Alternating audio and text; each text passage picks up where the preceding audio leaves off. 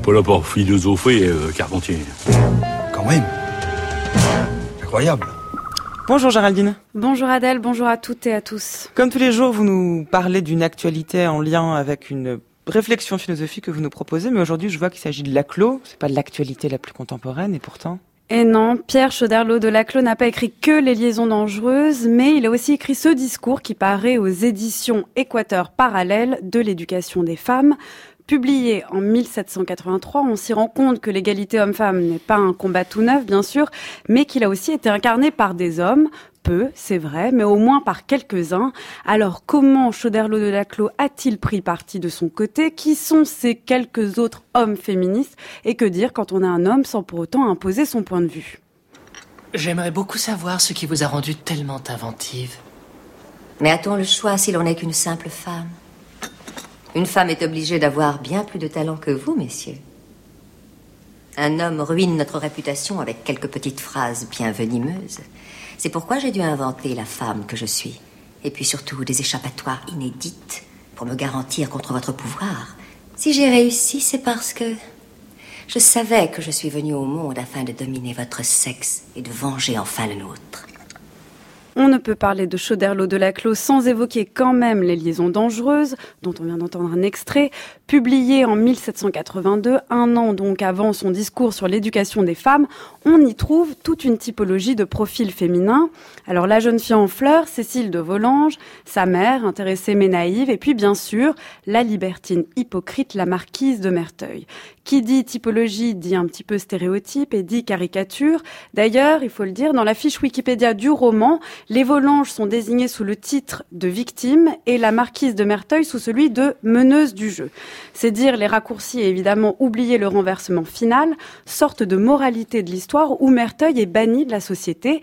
Qu'attendre alors de Chauderlot de Laclos qui fait disparaître la seule de ses héroïnes à même de s'inventer? Comment a-t-il pu se prononcer en féministe sur l'éducation des femmes quand il fait payer très cher à sa marquise de Merteuil d'en avoir une et de suivre son désir? Quand j'ai fait mon entrée dans la société, j'avais 15 ans. Je savais déjà quel était le rôle qu'on m'assignait pour le reste de mes jours, me taire et faire ce qu'on m'ordonnait. Je devins très vite une virtuose de l'hypocrisie. Ce n'était pas le plaisir que je voulais atteindre, mais la connaissance. Je consultais d'austères moralistes pour acquérir le maintien, des philosophes pour apprendre à réfléchir, et des auteurs pour voir dans leurs romans jusqu'où je pouvais aller.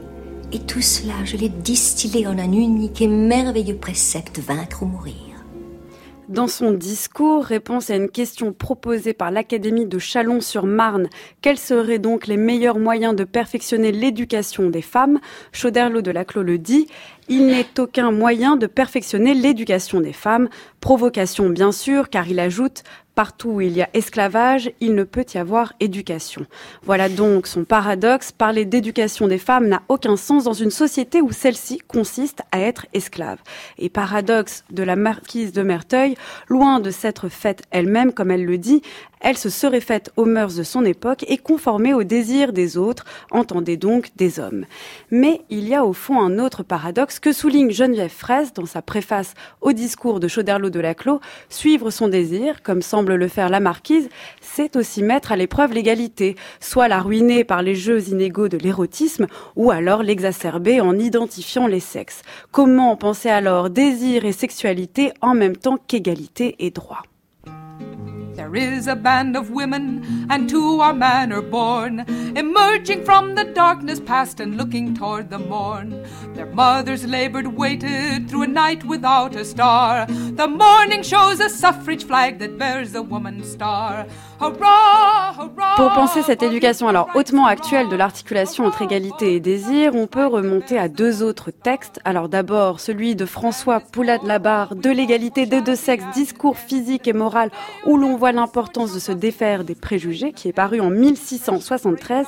Il y défend une radicale égalité entre hommes et femmes, et en bon cartésien qui sépare le corps et l'esprit, la différence de force physique n'y entraîne aucune différence spirituelle et légale. D'où la possibilité d'un désir qui joue donc sur la séduction sans impliquer une inégalité entre les sexes. Et puis un autre texte que je cite, paru en 1869, c'est bien sûr l'essai de John Stuart Mill de l'assujettissement des femmes, qui prône le droit de vote des femmes, luttant contre les préjugés instinctifs, il plaide pour une raison asexuée et laisse de côté en libéral la sphère privée à la guise de chacun. Eh bien voilà beaucoup de lectures à faire. Rappelez-nous le titre de, bah, déjà du discours de Laclos. De l'éducation des femmes, donc avec une préface de Geneviève Fraisse, c'est paru aux éditions Équateur Parallèle.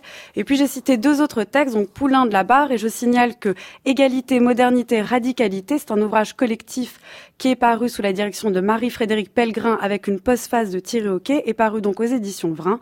Et puis Mille, plaidoyer pour le droit de vote des femmes, qui va paraître le 1er mars 2018 aux éditions X. Mille, c'est John Stuart Mill. Oui. C'est noté. John Merci Mill. Géraldine. Et à votre chronique est à réécouter en ligne sur le site du journal de la philo.